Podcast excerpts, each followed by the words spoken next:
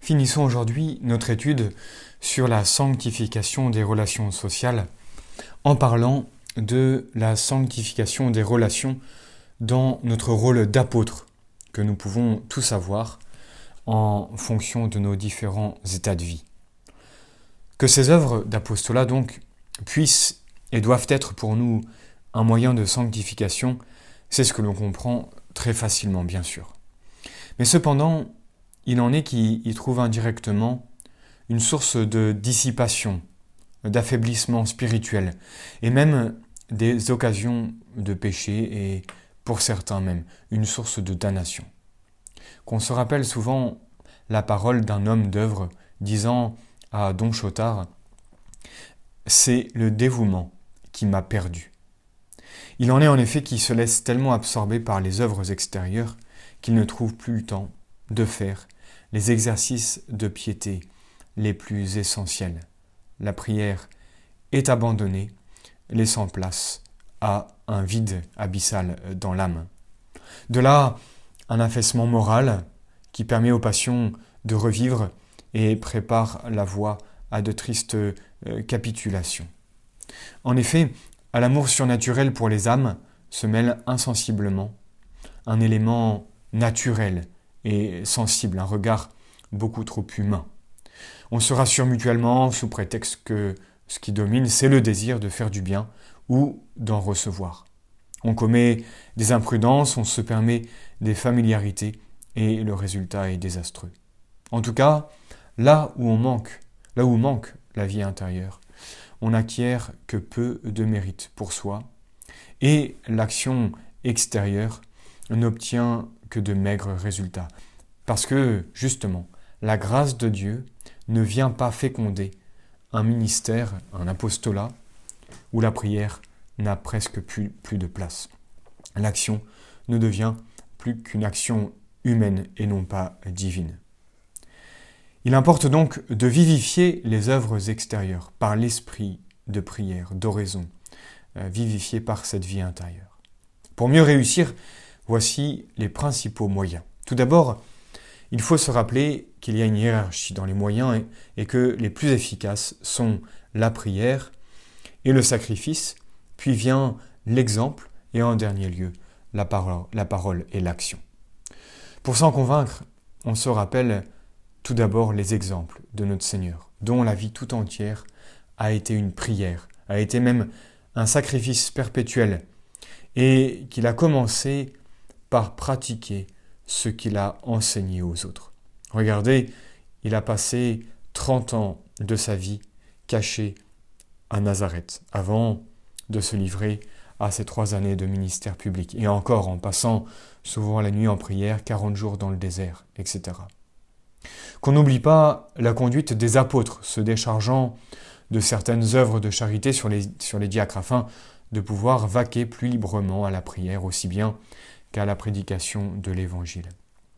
Qu'on garde au cœur aussi ces paroles de Saint Paul, nous disant que ce n'est ni celui qui plante, ni celui qui arrose qui fait le bien, mais Dieu qui seul fait croître la semence. Nous sommes dans l'épître aux Corinthiens au chapitre 2. Un second moyen de ne pas oublier la vie intérieure, c'est de viser à bien former les âmes qui nous sont confiées, nos enfants si nous sommes parents, ou les personnes dont nous avons la, responsabilité, en fonction, encore une fois, de notre état de vie.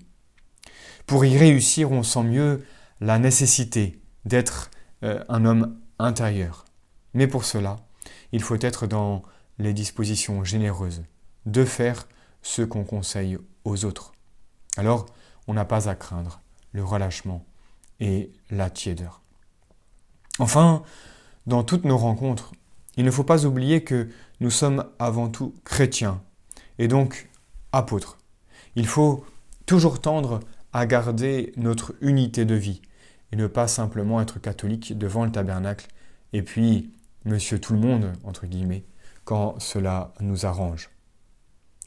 Par ces divers moyens, nous conservons et augmentons notre vie intérieure. Le bien que nous ferons est vivifié par la grâce et produira donc beaucoup de fruits, des fruits au centuple, car comme le dit notre Seigneur dans Saint Jean au chapitre 15, celui qui demeure attaché à Jésus portera beaucoup de fruits. Ainsi donc, toutes nos relations, nous l'avons compris, toutes nos relations avec le prochain peuvent et doivent être surnaturalisées. Toutes deviennent une occasion de progresser dans la vertu et d'augmenter en nous cette vie divine dont nous avons reçu une abondante participation.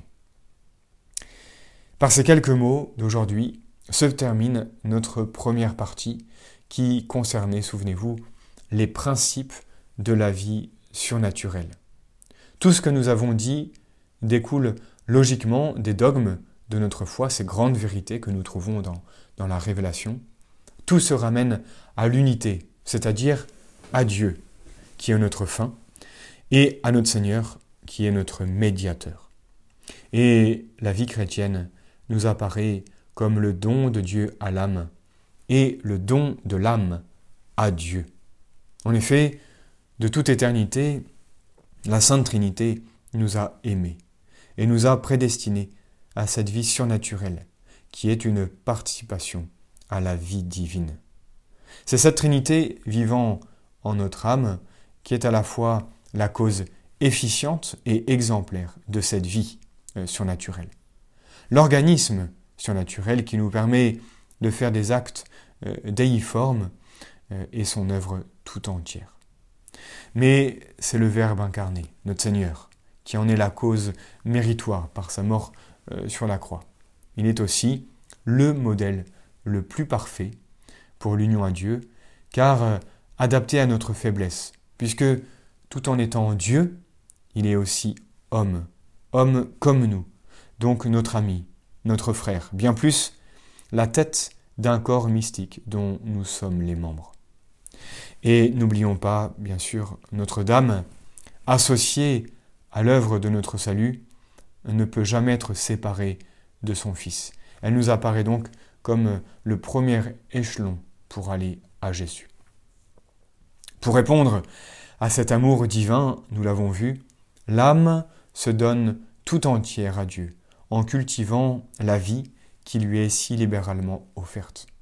Nous la cultivons en luttant contre la concupiscence qui demeure en nous, en faisant des actes surnaturels qui méritent une augmentation de vie divine, et euh, tous ces actes nous font acquérir de bonnes habitudes, les vertus. Les sacrements ajoutent à nos mérites une vertu sanctificatrice venant euh, de Dieu lui-même. Rappelons-nous aussi que euh, l'essence même de la perfection, c'est l'amour de Dieu, poussé jusqu'à l'immolation de soi. La charité, qui n'est rien d'autre que cet amour qui existe entre les trois personnes de la Sainte Trinité, que Dieu nous fait partager pour le répandre autour de nous et le rendre à Dieu. La tâche qui nous incombe à tous est donc de combattre et de diminuer en nous le vieil homme pour y faire vivre euh, notre Seigneur euh, Jésus-Christ. Ce désir de perfection n'est au fond que l'élan de notre âme, essayant de répondre à l'amour prévenant de Dieu. Répondre, rendre euh, amour pour amour. Il nous porte à connaître, cet élan nous porte à connaître et à aimer celui qui est tout amour, à nous connaître nous-mêmes pour mieux sentir le besoin de Dieu et nous jeter dans ses bras miséricordieux. Cet amour euh, se traduit par une conformité aussi parfaite que possible à la volonté de Dieu, manifestée, souvenez-vous, par euh, ses lois et ses conseils, euh, comme aussi par les événements heureux ou malheureux, qui tous servent à nous le faire aimer davantage. Comme disent les saints, les circonstances sont les messagères de Dieu. Les circonstances, surtout les plus imprévues, euh, nous sculptent, euh, nous émondent pour ressembler davantage euh, à notre Seigneur. Bien sûr, la prière, la vie de prière, en devenant habituelle, élève constamment notre âme vers Dieu. Ainsi se réalise peu à peu l'idéal de perfection que nous pouvons résumer en ces quelques mots. Vivre pour Dieu et pour Dieu seul en s'incorporant au Christ Jésus, de telle sorte que ces dispositions intérieures pénètrent au plus intime de nous-mêmes, au plus intime de notre âme, et deviennent les nôtres.